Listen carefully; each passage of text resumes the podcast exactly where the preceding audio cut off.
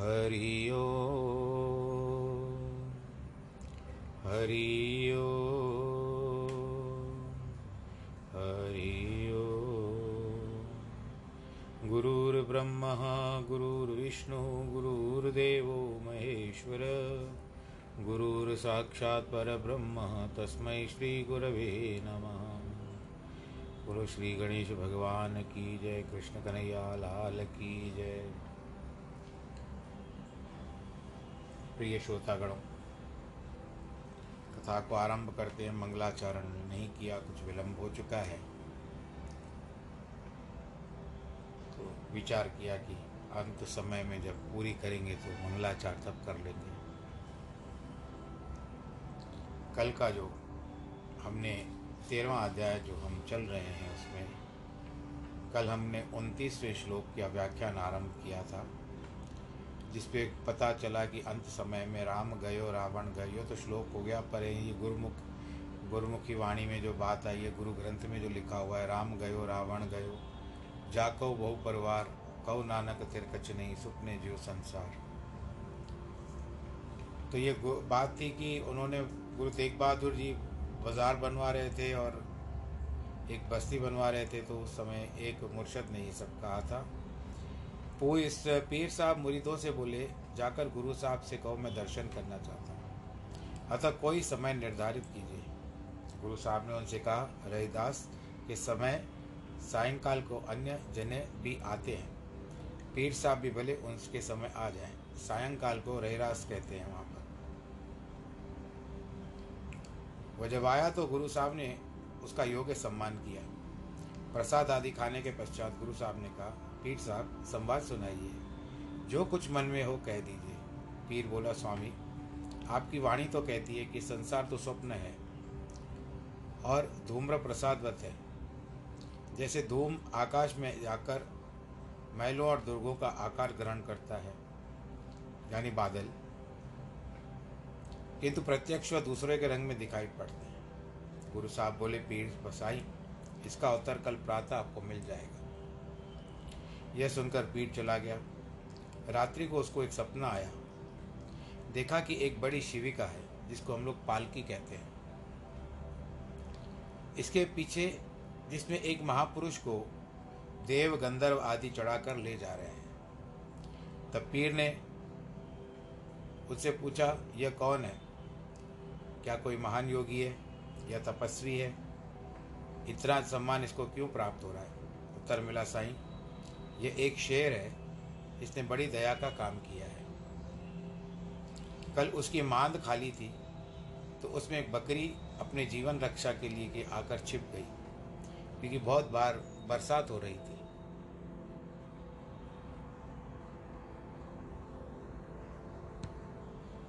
और कड़ाके की सर्दी भी थी। रात्रि को मांद में आया, सूंघते ही जान गया कि मेरी मांद में कोई जीव है जो मुझे आवश्यक छोटा और तुरंत दुर्बल है, जो सर्दी और वर्षा से बचने के लिए आया। निकट जाकर देखा एक बकरी है। सोचा मैं चाहे इसे एक शब्द भी न बोलूं, किंतु मैं इसे दृष्टिपथ में भी आ गया तो ये भय के कारण मर जाएगी, अतः मान से बाहर जाकर रहता हूँ। रात्रि को चौकीदारी भी करूँगा कि कहीं और अन्य जीव इसको आकर के परेशान न करे और वह रात्रि सुख से व्यतीत करे। सारी रात्रि वर्षा और सर्दी में बैठा रहा, ठंड लगने के कारण मर गया है। ऐसे हिंसक प्राणी के मन में दया उत्पन्न हुई, उसका यह फल उसे प्राप्त हो रहा है। पीर ने यह स्वप्न देखा, उसकी निद्रा खुल गई। संपूर्ण संसार सपने के जैसा है, सारा कामकाज सपने में ही हो रहा है, किंतु ऐसी अनुभूति तो किसी भगवान को ही होती है। जब तक अभ्यास में दृढ़ता नहीं है तब तक ऐसा विश्वास होना कठिन है। बाहर से तो सभी ऐसा कहते हैं, परंतु जैसे मोती तो मात्र शुक्ति से ही उत्पन्न हो सकता है, सीप से उत्पन्न हो सकता है, वैसे ये ज्ञान अनुभव से और सच्चे ज्ञानियों से ही हो सकता है। दूसरे दिन पीर साहब प्रातःकाल गुरुद्वार में आए, गुरु साहब के पास आए। आशा दीवार सुनकर अंत में गुरु साहब से कहा, आज मैं जा रहा हूँ, अतः मेरी शंका दूर करें तो बड़ी कृपा होगी। गुरु साहब बोले, रात्रि को जो स्वप्न आपको दिखाई दिया उसमें इस प्रश्न का उत्तर समाया हुआ है, शेर ने परोपकार किया तो उसे कितना फल प्राप्त हुआ। मैं भी इस कार्य में कोई अपना भाव नहीं रखता। लोग भले ही समझे कि सब कुछ गुरु कर रहा है, किंतु मैं तो अपने को अकर्ता मानता हूँ। मन में तो निश्चय है, किंतु बाहर से सभी काम करने ही पड़ते हैं। ये सभी दूसरों के सुख और विश्राम के लिए करवा रहा हूँ। मेरी इच्छा है सभी संगत साहब यहाँ आकर आनंद ले और सत्संग द्वारा अपना कल्याण करें। गुरु अर्जन देव ने अमृतसर का सरोवर बनवाते समय कुछ कारीगरों पर रोष प्रकट किया था, गुस्सा प्रकट किया था। तो कुछ व्यक्ति कहने लगे गुरु साहब को भी शांति नहीं है। उन्हें समझाया गया ऐसा न करने पर कारीगर और भी आलसी बन जाएंगे, अन्य लोग भी उन्हीं के अनुसरण करके बिगड़ जाएंगे। एक बूढ़ा माली आम के वृक्ष के ऊपर पौधे को पानी दे रहा था, छोटे पौधे को पानी दे रहा था। एक राजा ने देखा, सोचा यह तो सत्तर वर्ष का बूढ़ा हो चला है, इस वृक्ष को बड़ा बनाने का प्रयास कर रहा है, परंतु उसके पहले तो स्वयं भी संसार से चला जाएगा।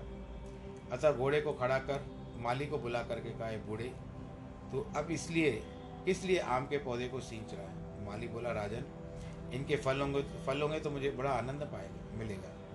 राजा हंसकर बोले, तू तो तब तक जीवित भी नहीं रहेगा। माली बोला, राजन आपने सत्य कहा, किंतु क्या यह आवश्यक है कि जो पौधा मैं लगाऊं उनके फल को भी मैं ही खाऊं। मेरे लिए भी तो अन्य लग, लगा गए होंगे जिनके फल मैं खा रहा हूँ। मैं भी इसीलिए लगा रहा हूँ कि मेरे बाद अन्य व्यक्ति इन फलों को खाए। कहते हैं कि तात्पर्य है कि इंद्रियों और शरीर से तो भले ही निरंतर कर्म किए जाए, किंतु इनसे किसी भी प्रकार की ममता को धारण नहीं करना चाहिए। मात्रवाचक ज्ञान प्राप्त न करे तो अकर, अकर्म अकर्मण्य हो जाता है, न तो दुष्ट कर्म करने चाहिए। यदा भूत पृथक भाव मेस्कस्था मनुपश्यति तत एव च विस्तारम ब्रह्म संपतते तदा। जब यह पुरुष भूतों के पृथक पृथक भाव को परमात्मा में स्थित उस परमात्मा से ही संपूर्ण भूतों का विस्तार अनुभव करता है, वह स्वयं ही सच्चिदानंद ब्रह्म हो जाता है। शक्कर से बने विविध पदार्थ जैसे मिश्री बताशे अलग अलग रूपों से बने होने पर भी उसमें शक्कर ही होती है, शक्कर में ही रहते हैं। इस प्रकार से संसार के सभी जीव एक सत्य स्वरूप ब्रह्म या आत्मा से स्थित हैं, अर्थात आत्मा को प्रसार पसारे हैं। इस ज्ञान की दृढ़ अनुभूति होते ही मनुष्य अपने को ब्रह्म या आत्मा में अलग नहीं मानता है, वह अपने को ही ब्रह्म समझेगा। अहम ब्रह्मोस्मि, क्योंकि वह पहले से ही ब्रह्म का अंश है। भगवान ने क्षेत्र के अर्थात आत्मा में भेद निषेध किया है, किंतु एक चरण और बढ़ाकर क्षेत्र अर्थात शरीरों को भेद को निषेध करते हैं, अर्थात सभी क्षेत्र एक ही आत्मा में स्थित हैं। जब स्वर्ण या अन्य वस्तुओं से अनेक पदार्थ बन सकते हैं तो क्या ब्रह्म से ऐसा नहीं हो सकता। मिट्टी के अनेक बर्तन बन सकते हैं, इस प्रकार शरीर भी अनेक है, किंतु सभी ब्रह्म में स्थित है। बरगद का वृक्ष कितना विशाल है और कितना शक्तिशाली होता है, किंतु समाया तो वह एक छोटे से बीज में ही है। सारी सृष्टि उसी से उत्पन्न हुई है और उसी में लीन हो जाती है। इस ज्ञान की प्राप्ति होने पर मनुष्य तत्व तत्वमसि के पद को प्राप्त होता है। संसार में लोग राग द्वेष चलता आ रहा है, ब्रह्मा से लेकर चींटी तक यही व्यवहार और आवागमन है। मात्र वही जन्म मरण के चक्कर में नहीं फंसता जो संपूर्ण ब्रह्मांड को एक ही अद्वैत ब्रह्म का प्रसार जानकर उसी का विस्तार मानकर उस ब्रह्म को एकाकार कर देता है। ऐसा व्यक्ति अपने पराय का भेद न जानता, सभी जीवों को अपने ही स्वरूप अनुभव करता है। पांडव माता कुंती की बड़ी महिमा है, उसी के जीवन का एक उदाहरण है। अभी तक पांडवों का विवाह नहीं हुआ था। जब पांचों भाई माता कुंती सहित बन बन भटकते एक चक्र नामक नगर में आ पहुँचे, वहाँ एक ब्राह्मण के घर में जाकर रहे, भिक्षा द्वारा अपना निर्वाह करने लगे। उस नगर में के बाहर बक नामक एक बहुत बड़ा राक्षस था, रात्रि को आक्रमण करके अनेक लोगों को खा जाता था। इसीलिए सबर नगरवासियों ने सोचा इस प्रकार तो सारा नगर जनशून्य हो जाएगा। अतः विचार करके बकासुर से मिले, बोले भाई प्रतिदिन तुम्हें हमें एक मनुष्य और यथेष्ट अन्न पहुँचा देंगे जिससे तू अपना पेट भर सके, लेकिन बाद में अन्य नगरवासियों को हाथ मत लगाना। उसने स्वीकार कर लिया। तब यह नियम बन गया कि प्रतिदिन एक एक परिवार से एक एक सदस्य उस दानव के पास भेजा जाए। उस रात्रि को इस ब्राह्मण के परिवार की बारी थी, जहाँ पर पांडव टिके हुए थे। घर में हाहाकार मच गया, क्योंकि दूसरे दिन उस ब्राह्मण के परिवार का एकमात्र पुत्र राक्षस को बलि चढ़ने वाला था। यह सुनकर कुंती ने कारण पूछा। ब्राह्मण ने दुख से वृत्तांत सुनाया। राजरानी होकर भी विपदाग्रस्त कुंती वनवन भटक रही थी। इस विपदा में दूसरों के दुख में साथ देने को प्रस्तुत हो गई। ब्राह्मणी से बोली, देवी, तेरा एकमात्र पुत्र है, किंतु मेरे पांच पुत्र हैं। मैं उनमें से एक को तेरे पुत्र के स्थान पर बकासुर के पास भेज दूंगी, तो निश्चिंत हो जा। ब्राह्मणी बोली, माँ परदेसी है, फिर मेरे अतिथि है, अतः यह कैसे हो सकता है। कुंती ने कहा, तू शांत रहे, मेरे पुत्र ऐसे नहीं है जो कुछ भी अन्यथा सोचे। कुंती बाद में भीमसेन से बोली, ब्राह्मणी के पुत्र के स्थान पर तू जा और उस बकासुर के पास जाना। वह बोला, माँ जो आ गया। रात्रि हुई, बकासुर के पास पहुँचा। बकासुर प्रतीक्षा में था। भीमसेन के आते उस पर टूट पड़ा, किंतु भीमसेन ने अपने बल से राक्षस के टुकड़े टुकड़े कर डाले। वापस आकर माँ के चरणों में नतमस्तक होकर के अपना सारा संवाद सुनाया। माँ ने उसे साधुवाद दिया और बोली, पुत्र, तूने यह केवल ब्राह्मणी के पुत्र की रक्षा की है, परंतु सारे नगर की इस दृष्टि से रक्षा की है। क्या वह त्याग ऐसी माँ कर सकती है जिसे वह ज्ञान न हो कि उसकी संतान और अन्य संतान एक समान है। दूसरी ओर एक उदाहरण यह भी है कि सिकंदर की माँ, जिसे वह आत्मज्ञान न था, इसलिए जब सिकंदर की मौत हुई तो प्रतिदिन सिकंदर की कब्र पर विलाप करती थी।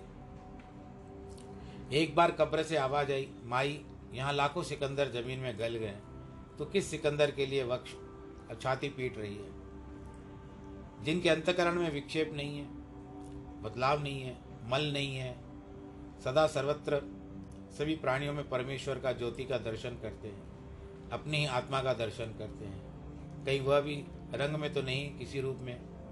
माला में अनेक दाने होते हैं, किंतु वे सभी एक सूत्र में पिरोए होते हैं। वैसे प्रत्येक प्राणी एक ही परम, परम परमेश्वर है, किंतु कट्टरपंथी उल्टा समझते हैं। परमेश्वर के भिन्न भिन्न नामों के लेकर परस्पर लड़ते रहते हैं। चाहे कहते सभी है, मालिक एक है, किंतु कोई उसे राम कहता है तो कोई उसे कृष्ण कहते हैं। अब यहाँ पर एक बात और आती है। एक कुतिया ने बच्चों को जन्म दिया। वो बड़े सुंदर थे। गली के बच्चों ने उसे परस्पर बांट लिया और अपने अपने घर ले गए। उनके गले में हर एक ने अपना अपना पट्टा भी बांध दिया, अपने अपने नाम भी रख लिए। बुलाने पर बच्चे भी अपने अपने मालिक के पास जाने लगे। कोई अन्य हाथ लगाए तो उसके साथ झगड़ा करते। कट्टरपंथियों की भी यही दशा होती है। कुतिया है अविद्या, मजहब की खड़ा करके कट्टरपंथी लोगों को अपनी ओर खींचते हैं। उनके गले में मानो अपना ही पट्टा बांध देते हैं। बस उसकी हालत खराब। मनुष्य को मस्तिष्क ज्ञान चक्षुओं को खोलने की मिला है, अतः हमें सभी को परमेश्वर ब्रह्म प्रसार माने, प्रत्येक जीव में उसी का दर्शन करें। जो मजहब के चक्कर में फंसता है वह कुछ भी प्राप्त नहीं कर सकता। फकीर वही कहलाता है जो मजहब आदि की सीमाओं से परे हो। यदि हम फकीर नहीं बन सकते तो फकीर के मित्र तो बन सकते हैं। भक्त कबीर सच्चे फकीर थे, किंतु कई लोग उनसे बैर रखते थे कि वो राम राम क्यों कर रहा। स्वयं उसकी माँ भी उसको कहती, खुदा क्यों नहीं कहता। अंत में सिकंदर लोदी के पास शिकायत गई। उसे भी बड़ा क्रोध आया। कबीर को बुला करके यह आरोप लगाया कि तू मजहब से गिर गया है। वह बोला कि तुम्हारी दृष्टि में मैं ऐसा ही हो जाऊंगा, किंतु तुम्हारी दृष्टि सांसारिक है। ईश्वर की सभा में वह दृष्टि नहीं पहुंचती। तुम्हें जो दंड देना है वह दे दो। आदेश दिया गया, इसे मतवाली हाथी के पांव के नीचे कुचलवा दो। वैसे ही किया गया, किंतु कबीर तो उस हाथी में ही अपना राम दिखाई देने लगा। वह हाथी कबीर के पास आया, ऐसा खड़ा हो गया जैसे कोई मिट्टी की प्रतिमा। आप लोग मिट्टी का माधो जैसे कहते हैं। बादशाह से मजहबी बोले, कबीर को जादू भी आता है, अतः इसके हाथ हाथी पर जादू चलाया होगा। सिकंदर लोदी ने आदेश दिया कि बड़े बड़े पत्थरों से बांधकर इसको यमुना नदी में फेंक दिया जाए। फिर आदेश का पालन हुआ। किंतु देखा कबीर तो पानी में मृगचम मिल चल मिल गया है, उसके पास आसन मुद्रा में बैठा है, नदी के ऊपर तैर रहा है। सब आश्चर्यचकित थे, किंतु इसमें आश्चर्य कैसा, जबकि कबीर प्रत्येक प्राणी और पदार्थ में ब्रह्म अर्थात अपनी आत्मा का ही दर्शन कर रहे थे। पत्थरों में भी ब्रह्म देख रहे थे, जल में भी ब्रह्म देख रहे थे, तो फिर उन्हें इस दुख की प्राप्ति कैसे होगी। महर्षि वशिष्ठ ने योग वशिष्ठ में श्री रामचंद्र जी के यहाँ कहा है, यदि विष में भी अमृत का दृढ़ भाव धारण किया जाए तो विष भी अमृत बन जाता है, जैसे मीराबाई के साथ हुआ था। कोई महात्मा गांधी के समान अहिंसा की प्रतिमा बनकर संसार में विचरण करते हैं, तो कोई हिटलर के समान हिंसा की, किंतु है सभी ईश्वर के रूप। ज्ञान दृष्टि से युक्त सदैव निर्भय रहता है, इसे बढ़कर कोई अन्य उपाय निर्भय नहीं होता है। शास्त्र सेना शस्त्र ज्योति सेना आदि से निर्भय नहीं हो सकता। अनादित्वा निर्गुण वात्पर महात्मा व्यय शरीरोस्थि कौनतेय सकरोति न लिप्यते। हे अर्जुन, अनादि होने के कारण, त्रिगुणातीत व निर्गुण होने के कारण ही अविनाशी परमात्मा शरीर में वर्तमान होने पर जो कुछ करता है वह कर्म में लिप्त होता है। सर्वस्थ आत्मा परमात्मा है, जीव को भी आत्मा कहा गया है, किंतु इस श्लोक में परमात्मा की विशेषता का वर्णन है। परमात्मा सभी का सर्जन करने वाला पिता है, अतः उसका कोई आदि कोई जान नहीं सकता। जब साहब में कहा गया है कि थाप्या न जोई कीता न होई आपे आप निरंजन सोई, उसको न किसी ने स्थापित किया है और न किसी ने उसको बनाया है। वह स्वतः स्वतंत्र है और माया रहित है। गुरु शिष्यों को अपनी गद्दी पर स्थापित या प्रतिष्ठित करता है, अथवा अन्य व्यक्ति गुरु के देहावसान के पश्चात उसे प्रतिष्ठा करते प्रतिष्ठित करते हैं। पिता पुत्र को जन्म देता है, इसमें से कोई बात परमेश्वर के लिए नहीं घटती, इसलिए वह अनादि है। इस संसार में को भी अनादि कहा जाता है, किंतु महाप्रलय के समान इसका अंत अवश्य होता है। कर्म भी अनादि काल से चले आ रहे हैं, आखिरी में उनका भी अंत है। परमेश्वर का न तो आदि है न अंत है। कर्म के विषय में किसी भी शास्त्र या पुराण में निर्णय नहीं दिया गया है कि कब उत्पन्न हुआ है, पहले शरीर की उत्पत्ति हुई या कर्म की, कोई नहीं कह सकता। पहले ब्रीज आया या वृक्ष आया, ये भी नहीं कह सकते। पहले मुर्गी थी या अंडा, यह भी कोई नहीं बता सकता। जब गुरु नानक देव का विवाह हुआ तो उस समय पंजाब में यह प्रथा थी कि वर की सालियाँ गाना गाती और उसके कोई समस्या या पहेली वर के सम्मुख सुलझाने के लिए रखती थी, ताकि पता चले कि वर कितना बुद्धिमान है। उनमें से कोई एक सत्संग जाने वाली थी, उसने सोचा धर्म संबंधी प्रश्न पूछा जाए, तो वह जानती थी कि गुरु नानक जी बड़े संत पुरुष हैं। उसका प्रश्न था, सुनवे नानक अड़िया एडन सनने सनने हथोड़ा दस पहले केड़ दड़िया। गुरु नानक सुनो बताओ, हथौड़े पकड़ और संधान जिस पर लोहा रखकर पीटा जाता है, उन तीनों में से पहले क्या बना। गुरु ये प्रश्न सुनकर के बहुत प्रसन्न हुए। बाहर तो सत्संग करते ही हैं, यहाँ भी उनको प्रसंग मिल गया। उत्तर में बोले, नानक आगे सुन रे सड़ियो भाग तसादे अच्छे एरन सन्ने हथौड़ा तीनों और शोलत थे। नानक कहते हैं, बहन तेरे भाग्य भले हैं, हथौड़ा पकड़ संधान तीनों स्वर्ग में एक ही समय उतरे। कोई बता नहीं सकता पहले किसका निर्माण हुआ, क्योंकि दो के बिना तीसरा बन ही नहीं सकता। माया का अर्थ है छल या बुलावा या अविद्या।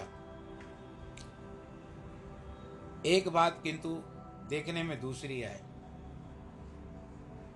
जैसे नशे में होते हैं लोग, उस समय उसको डराओ रस्सी पकड़ के भी तो वो सांप समझेगा। जैसे मरुस्थल में सूर्य की किरणें बालू पर गिरने पर दूर से जल का भ्रम पैदा करती है, इसी माया से ज्ञानवान ही पार हो सकते हैं। अर्जुन ने भगवान से पूछा था, प्रभु आपकी इस माया में तैरकर कोई भी पार नहीं हुआ है। भगवान ने उसी अध्याय में चतुर्दश श्लोक में इसको बताया। माया से तरने का एक ही मार्ग है, मेरी शरण। जो मेरी शरण में आते हैं, मेरा आश्रय ग्रहण करते हैं, वे ही इस माया को पार कर सकते हैं। इस श्लोक का अर्थ सब वेदव्यास जैमिनी को समझा रहे थे।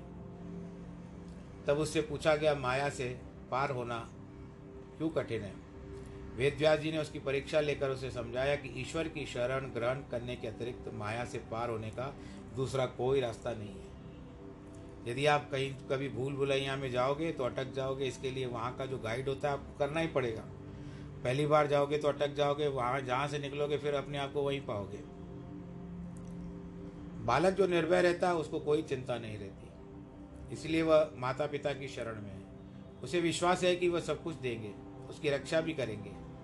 हम भी परमेश्वर के ही बालक हैं। यदि वह सच्चे हृदय से अनुभव करे, वैसे ही हो जाए, उसे ही अपना आश्रय बनाए, तो आवश्यक हमारा सहायक बनेगा।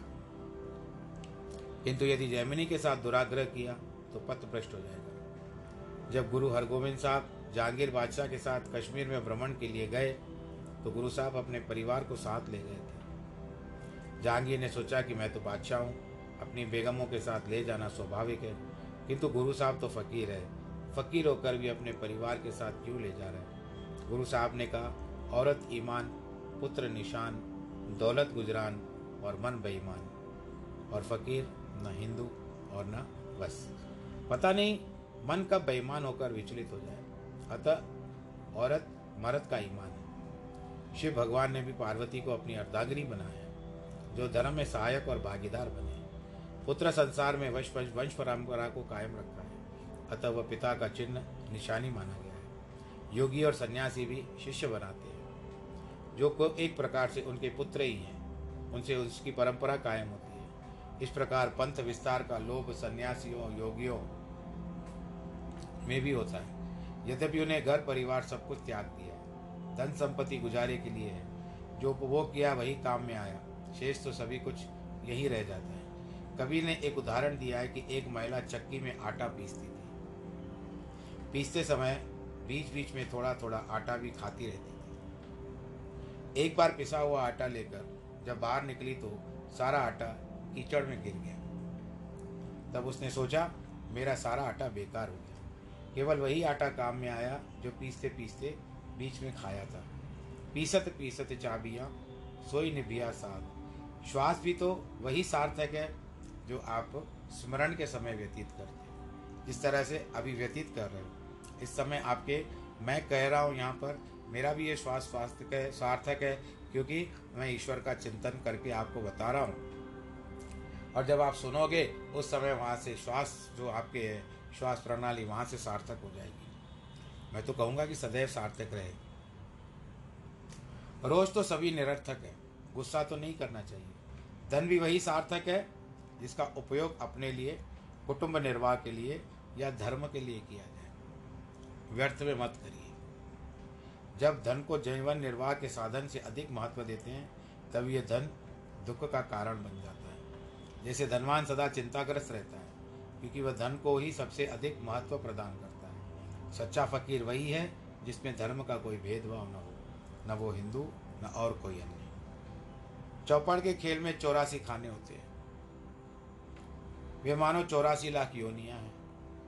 चार प्रकार की गोटियां होती है, जैसे चार प्रकार की सृष्टि है, अंडज, जेरज, उद्भिज और स्वेदज। उनमें तीन प्रकार के पासे फेंके जाते हैं। ये है माया के तीन गुण, सतो सत रज और तम। उनसे सारा खेल रच जा रहा है, चल रहा है। जो गोटी अंतिम स्थान पर पहुंचती है उसे कोई नहीं मार सकता, फिर भी वह चौरासी का चक्कर नहीं काटती। जो दो गोटियां साथ चलती है उसके पास भी हाथ नहीं लगता। इसी प्रकार मनुष्य की भी यही दशा है कि जो जीव गुरु के साथ है उसे कोई स्पर्श नहीं कर सकता। जो गुरु या ईश्वर की शरण में आता है वह चौरासी के चक्कर से बच जाता है। माया उसका भी कुछ नहीं कर सकती। चौपड़ का खेल ज्ञान प्राप्ति के लिए रचा गया है। यथा सर्वगतम सौक्षम्या दाकाशम नो लिप्यते सर्वत्रावस्थितो देहे ततत्मा तथात्मा नो लिप्यते। जैसे सर्वव्यापक सर्वगत आकाश सूक्ष्म होने के कारण लिप्त नहीं होता, वैसे ही देह में स्थित आत्मा भी लिप्त नहीं होता। भगवान श्री कृष्ण अलग अलग रीतियों से अर्जुन को आत्मज्ञान के विषय में उपदेश दे रहे हैं और वह विभिन्न प्रकार उदाहरण न देकर एक ही बात को स्पष्ट करते हैं। उपदेशकर्ता का यह कर्तव्य है कि श्रोताओं को भिन्न भिन्न प्रमाणों, उदाहरणों, कथाओं, निष्कर्षों यानी अंत में कहाँ पर पहुँचना है और युक्तियों के माध्यम से अपनी बात को समझा कर कहें, अन्यथा उसका व्याख्यान या उपदेश या कोई प्रभाव नहीं पड़ेगा। समझाना पड़ता है। संसार में प्रत्येक पदार्थ बड़ा हो या छोटा, अंदर से या बाहर से आकाश में व्याप्त है, किंतु सूक्ष्म और निसंग होने के कारण उस साकार पदार्थ के सुगंध, दुर्गंध, शीतलता, उष्णता यानी शीतलता ठंडा, उष्णता गर्मी गर्म या अन्य किसी गुण से कोई संबंध नहीं है। वह उन सभी गुणवानों से में अलिप्त है। इसी प्रकार आत्मा भी सूक्ष्म और सबसे न्यारी है। शरीर में किसी भी कर्म के लिए उत्तरदायी नहीं है। जैसे किसी के सिर पर भूत सवार हो या शराब का नशा हो तो उसके कारण कोई ऐसा काम कर बैठता है जो भूत या नशा उतरने के बाद नहीं करता। इस प्रकार अज्ञान के कारण हम आत्मा को कर्ता और भोक्ता समझ बैठे। यह अज्ञान के कारण ही होता है। अज्ञान दूर होते ही हम ऐसा कदापि नहीं करते हैं। गुरु हरगोविंद साहब के पास उज्जैनी से एक प्रेमी आया। गुरु ने उसे अधिकार जानकर ज्ञान का उपदेश दिया। उसने प्रश्न किया, आकाश सूक्ष्म है इसलिए असंग है, परमात्मा उससे भी अति सूक्ष्म है, अतः परमात्मा की तुलना में तो आकाश ही मानो पर्वताकार है। ऐसे आत्मा को हम बंधनों में कैसे डालते हैं, जबकि ये वस्तुतः अति सूक्ष्म, निराकार, निर्लेप, एक शुद्ध है। गुरु साहब ने एक उदाहरण दिया। एक गांव था। सामान्यतः गांवों में एक बावड़ी होती है जिसको आप लोग कुआं कहते हो या बैल कहते हो, जिससे गांव के सभी लोग पानी भरते हैं। उस गांव की बावड़ी में एक बिल्ली गिरकर मर गई। किसी को पता न चला। लोग उसे तो जल निकालते रहे। एक दो दिन के पश्चात उस बावड़ी से दुर्गंध आने लगी। जब पता लगाया कि भीतर बिल्ली मर पड़ी है और सारा जब दूषित हो जाए जल दूषित हो गया है, उनके मुखिया ने कहा गांव का प्रत्येक व्यक्ति दस दस बाल्टियां पानी से भर भर कर बाहर निकले तो दूषित जल निकाल जाएगा, किंतु इससे भी पानी में हलचल होने से दुर्गंध और बढ़ गई। किंतु उनमें से किसी ने बुद्धि का उपयोग करके यह नहीं सोचा कि पहले तो मृतक बिल्ली को बाहर निकाल दिया जाए। एक पड़ोसी गांव में का एक सयाना उस बावड़ी के निकट से एक दिन जा रहा था, जो बावड़ी के चारों ओर लोगों का कोलाहल सुनकर पूछा, क्या बात है भाई? ग्रामीण ने बताया, पानी निकाल निकाल कर थक गए हैं, किंतु दुर्गंध जा नहीं रही है, नाम ही नहीं ले रही है जाने का। उसने पूछा, क्या हुआ है? कहते हैं यहाँ पर बिल्ली मर गई है अंदर, बहुत दिन से हम लोग पानी निकाल रहे हैं। तो फिर उसने पूछा, अरे बिल्ली मर गई है तो तुम लोगों ने क्या बिल्ली को निकाला पहले? लोगों ने कहा दुर्गंध तो जल में है। तब उसने समझाया, ये दुर्गंध तो बिल्ली से ही निकल रही है, अतः पहले उसे निकालो, बाद में पानी निकालो, और जैसे पानी निकालोगे गंदा पानी निकल जाएगा, कुएं में से पानी नीचे से आता रहता है, वह फिर स्वच्छ पानी आ जाएगा। सबने मिलकर के कहा, वाह भाई वाह, तुमने क्या बहुत अच्छी बात बताई है। सब एकत्रित हो गए, जुट गए और उस काम में सबने क्या किया, प्रयत्न करके पहले वो जो बिल्ली जो अंदर सड़ भी गई होगी उसको बाहर निकाला, और उसके पश्चात जिससे पहले मुखिया ने कहा कि पहले दस दस बाल्टियाँ निकालो, सब निकालते गए निकालते गए निकालते गए और अंततः सबको जब लगा कि अब पानी में दुर्गंध नहीं है, कोई बदबू नहीं है, तब वो बहुत खुश हो गए। बोलो कृष्ण कन्हैया लाल की। अतः हे प्रिय, हमारे मन में भी ममता रूपी मार्जरी बसी हुई है। मार्जरी कहते हैं बिल्ली को, जिसके कारण ये अनुभव नहीं होता कि आत्मा निर्लिप्त या निसंग है। कर्म और उपासना रूपी अनेक बाल्टियां पानी की तो भर भर कर बाहर फेंक रहे हैं, किंतु सर्वप्रथम तो दूषित करने वाली वस्तु ममता को बाहर निकालो। यदि उसे निष्कासित कर दिया गया तो स्वतः ध्यान में आ जाएगा कि आत्मा अलिप्त है और असंग है।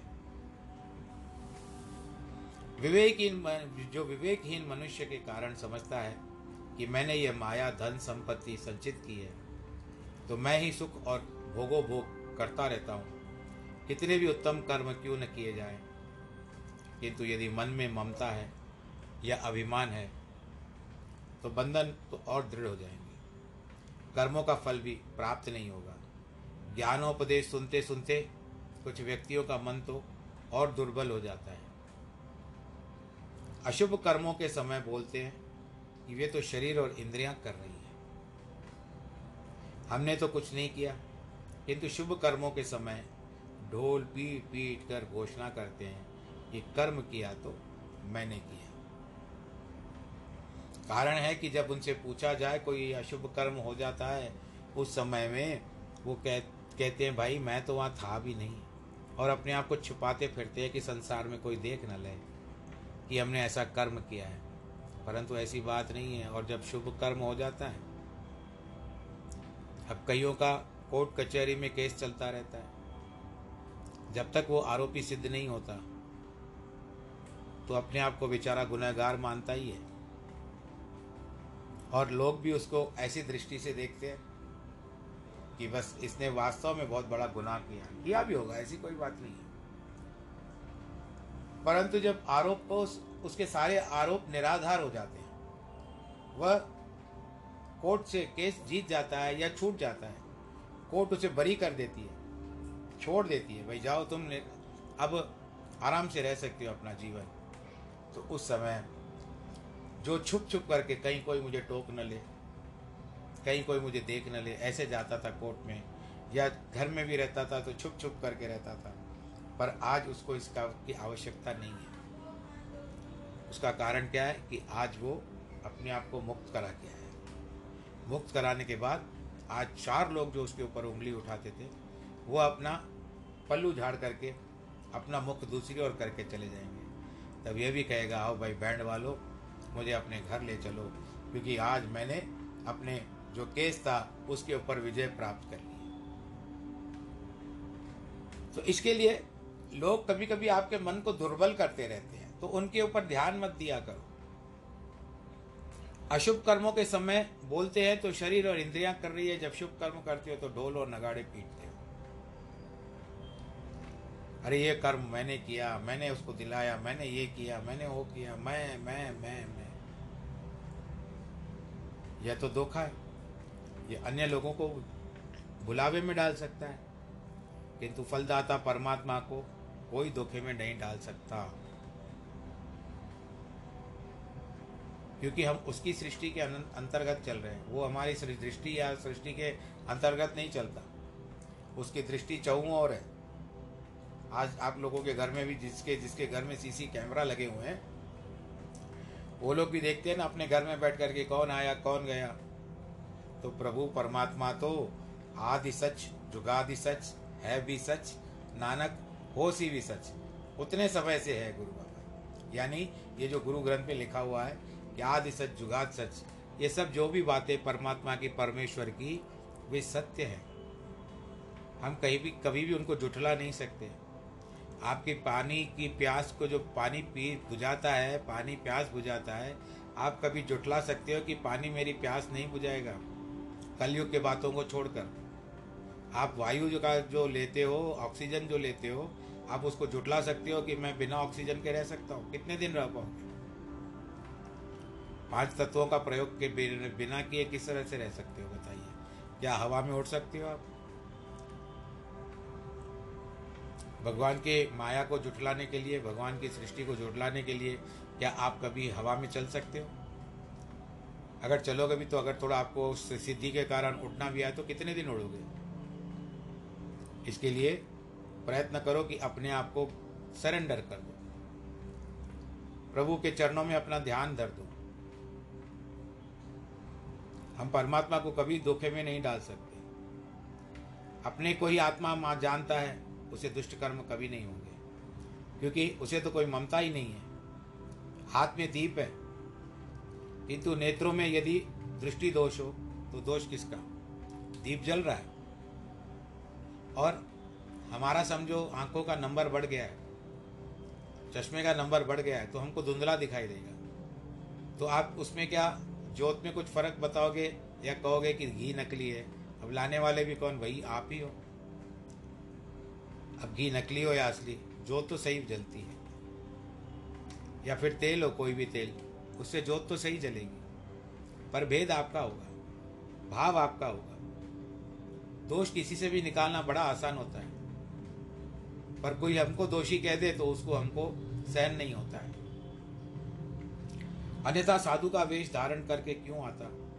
श्वान का समान चारों ओर क्यों देखता कि कोई देख तो नहीं रहा है? इसके लिए और कहियों को ना देखते हुए हम आज के समय को देखते हैं। विश्राम का समय हो चुका है, हम इसको आज पूरा करते हैं। सर्वप्रथम मैं आप लोगों से फिर यही कहूँगा कि इसका इस समय वातावरण ठीक नहीं चल रहा है, सैनिटाइज़र का प्रयोग करें। और तत्पश्चात जो कहते हैं कि हाथों को धोएं साबुन से जिस तरह से हो सके, और मास्क का प्रयोग करें, भीड़ भाड़ वाले इलाकों में ना जाएं। बड़ी आयु के लोग जो भी घर में बैठ करके प्रभु चिंतन करें, बहुत आवश्यक ही हो तो जाए, जैसे दवाइयाँ, गोलियाँ इत्यादि हो, उस समय लेना हो तो ले लीजिए। समय के अनुसार निकलें, जितना हो सके अपने आप को सावधानी से लेकर के आप सुरक्षित रहें, आपका परिवार सुरक्षित रहे, यही हमारी कामना है। आज इनके वैवाहिक वर्षगांठ हैं अथवा जिनके जन्मदिन है, मैं उनको बहुत सारी बधाइयाँ और आशीर्वाद प्रदान करता हूँ। भगवान नारायण भी उनको सदैव सुखी और आश, आश अपने आश्रय में रखे। आज कहते हैं कि शांताकारम भुजगशयनम पद्मनाभम सुरेशम विश्वाधारम गगन सदृशम मेघवर्णम शुभांगम लक्ष्मीकांतम कमलनयनम योगी वृद्धानगम्यम वंदे विष्णुं भवभयहरं सर्वलोके एकनाथम मंगलम भगवान विष्णु मंगलम गरुड़ध्वज मंगलम पुंडरीकाक्ष मंगलायस्तनोहरि सर्वमंगलमांगल्ये शिवे सर्वार्थ साधिके शरण्ये त्र्यंबके गौरी नारायणी नमोस्तुते नारायणी नमोस्तुते। श्री कृष्ण गोविंद हरे मुरारे हे नाथ नारायण वासुदेव। श्री कृष्ण गोविंद हरे मुरारे हे नाथ नारायण वासुदेव। श्री कृष्ण गोविंद हरे मुरारे हे नाथ नारायण वासुदेव। सर्वे भवन्तु सुखिनः सर्वे सन्तु निरामया सर्वे भद्राणि पश्यन्तु मा कश्चित् दुःखभाग् भवेत्। नमो नारायण नमो नारायण।